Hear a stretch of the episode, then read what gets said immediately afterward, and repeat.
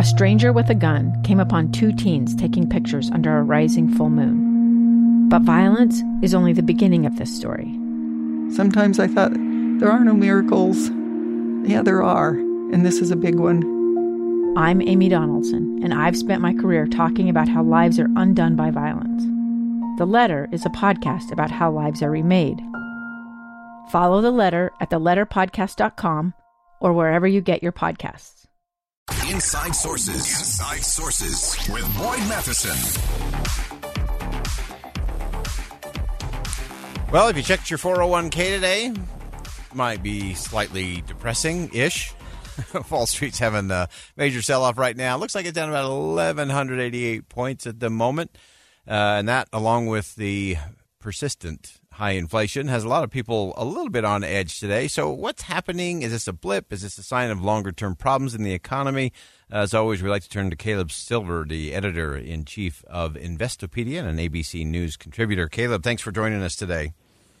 My pleasure. We have a technical term for what's happening on Wall Street today. We call it a face rip, and that traders are getting their faces ripped off because the market is in a deep, deep sell off down almost 4% across the boards here. And this is kind of the environment we're in right now. We were up 2% yesterday, down 4% today. The market is looking for a bottom, but this persistently high inflation, as you mentioned, and a lot of uncertainty has investors really doubting future growth.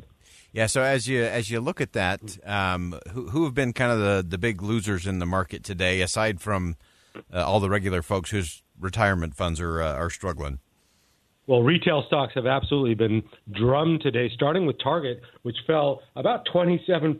The company reporting results this morning and saying that consumers aren't spending as much. They have softness in revenue. They're buying lower ticket items. And basically, that's what we've heard across the boards. Walmart said the other day stock fell about 12%, another 7% today. Consumers are bargain shopping, buying from the bottom of the bin, not on those big ticket items. So consumers are slowing down in the face of inflation, and all the input costs for these retailers are, are costing them a lot more money. They have to pass it on to consumers. The question is, how long will consumers be resilient? Retail sales came in fairly strong for the month of March. We just got those figures last uh, a couple days ago. But how long can we hold up given the fact that we're paying so much more for gas and food these days. Yeah, that resilience uh, factor is the the thing that I've been watching. Uh, what else should we be looking for as as signs of that? That the uh, both the economy being resilient, but the American consumers are being resilient and continuing continuing to lean in on uh, on the financial side of things. What uh, what are you watching for there? I'm watching credit card balances because over the past couple of years, 2021, 2022, sort of in the pandemic when we weren't spending, the personal savings rate hit an all time high, household income hit an all time high, but then we started spending once the pandemic eased up a little bit, and now we're spending into a huge wave of inflation, and that is eating away at returns. So consumer credit card balances are rising. They're not at an alarming red alert level yet, but they're getting close. And if that happens and retail sales slow, we could be in for a pretty bad recession here. Yeah, and I think uh, people are, are talking about the, the R word. Nobody likes to, to get into that in a big way.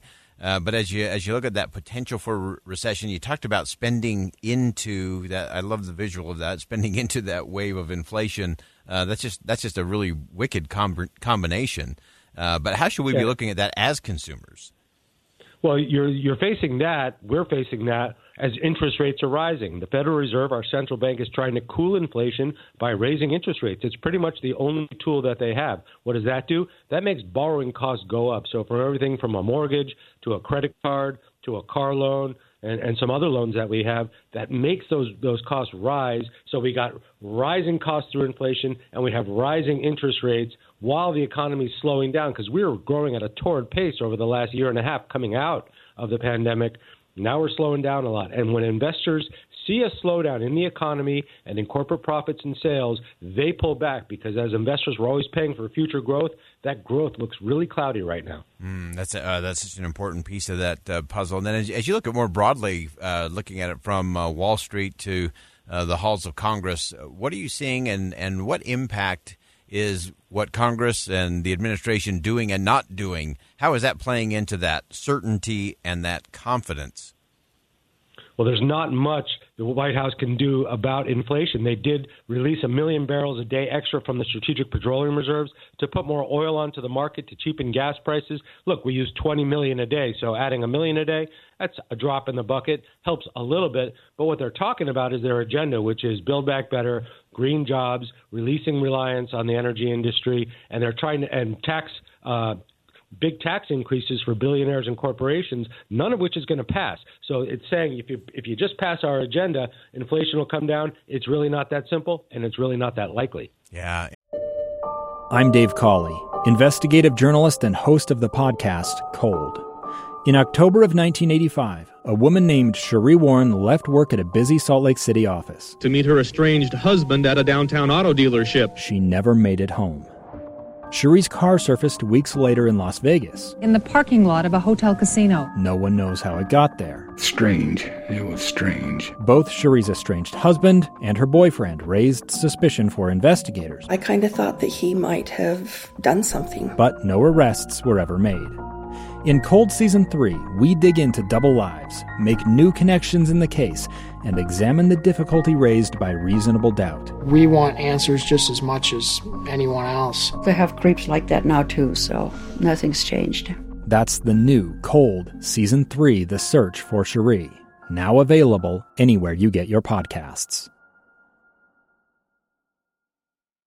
Anything else in the face of the uh, political wins of that as well? Obviously, there's a lot of posturing and positioning as we now make a pivot towards the general election uh, coming here in the fall. Uh, anything there that's going to be uh, a continued drag or or a little uh, tailwind in terms of the uh, the economy and the market?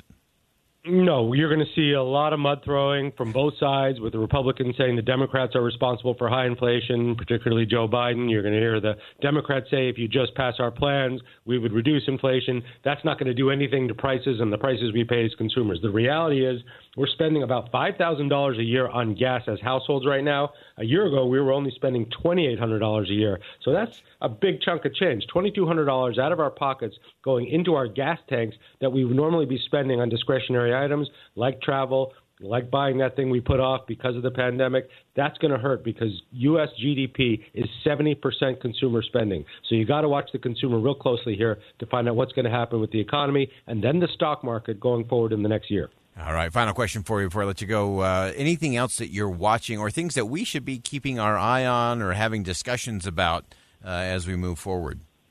Well, I'll just say this. Uh, it's a very tough time to be an investor. If you're looking at your 401k, if you're looking at your portfolio, it's not pretty right now. But markets like this, these bear markets, we're not in one quite yet, but we're right on the edge, or these corrections, they're a feature of the stock market, not a bug. You have to go through these periods of time to, in order to get that fresh growth and for the next bull market to start. So if you have a time horizon of three years or more, don't panic right now with your stocks. Don't start selling into a sell off. That's the worst way to lose money and incur a pretty high tax bill. Wait this out if you can. You're going to be able to buy stocks at a discount.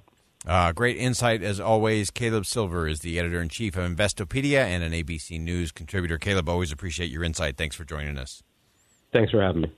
Uh, some really important pieces there from Caleb. Uh, one, looking at the horizon. You know, he as he said, if you got if you got a three year horizon or more, don't panic. Don't be selling off.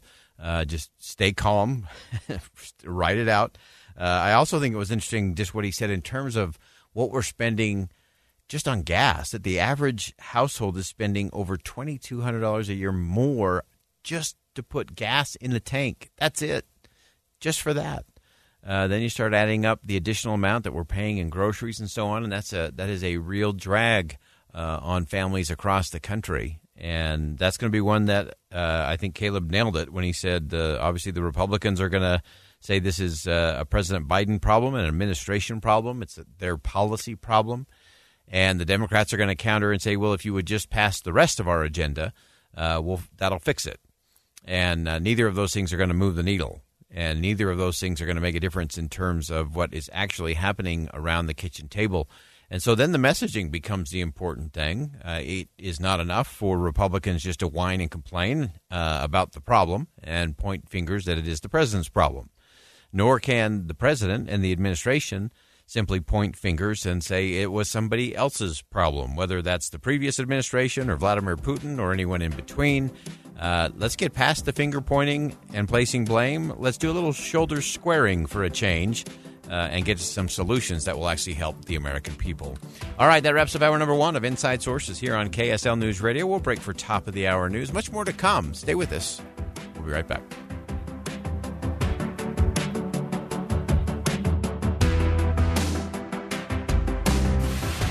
Utah's choice for 100 years. We now have a blood test for AIDS. Banishment for life from Pete Rose from baseball. Senator, you're no Jack Kennedy. We're the station for breaking news, traffic and weather together, and conversation about important stories. KSL FM Midvale, KSL Salt Lake City. Thank you for 100 years of trust from KSL News Radio.